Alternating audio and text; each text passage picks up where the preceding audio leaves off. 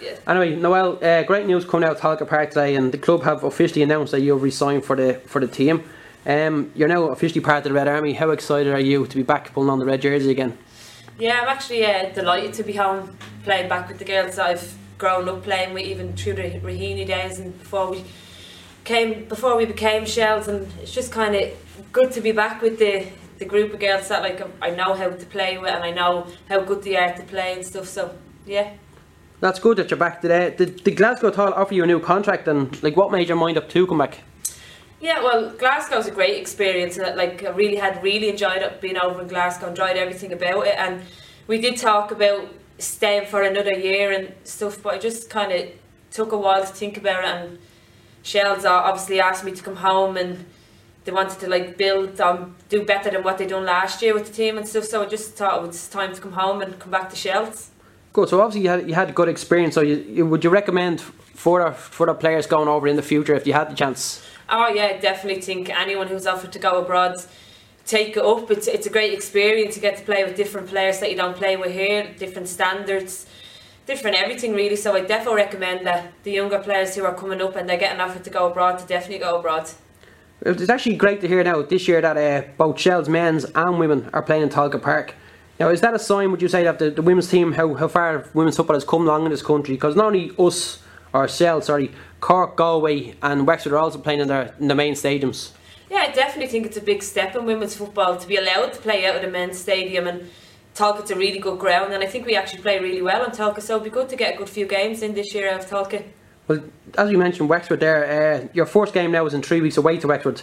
How, how much are you looking forward to that to start the season off? Yeah, I'm kind of glad it's uh, it's a, it's going to be like a really tough game. Wexford have always been a, a tough opposition when we played them. It's always been really tight games and stuff. So I think it'd be a great game to get us going, especially first game of the season. Great. And just uh, last season now probably wasn't the best season for the girls, but this is a new season. And what's the morale like in the dressing room now as we approach the start? Yeah, well, I think we've got a really great squad. We've got a really great coach and training, and everything's going really well. So I think we're going to we're going to obviously wanting to win everything this year. So hopefully we can get a few trophies back this year. That's in the last last time actually you played for Shels, you actually won the treble, and yourself got senior player of the year. Leanne was junior player of the year. This year, with the new signings and with everything going on in the club, realistically, what would what would the club's aim be this year? Well, I think every club's aim is to go and win what you can.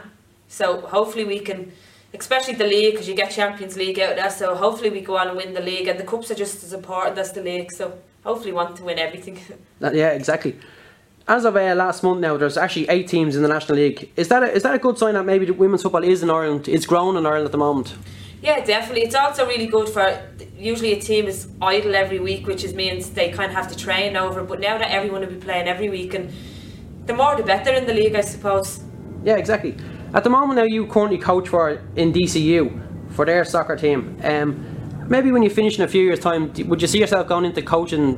Maybe not at this level or senior levels, but at a junior level, maybe to start off.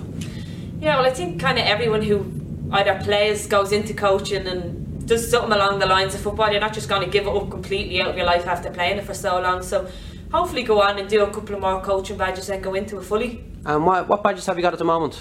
Um, I just have me kickstarts. You have them at yeah, start. just the two of them, yeah. Well, unfortunately, Noelle, this is the last question, so I know you hate them, but Mm. quick questions on your teammates.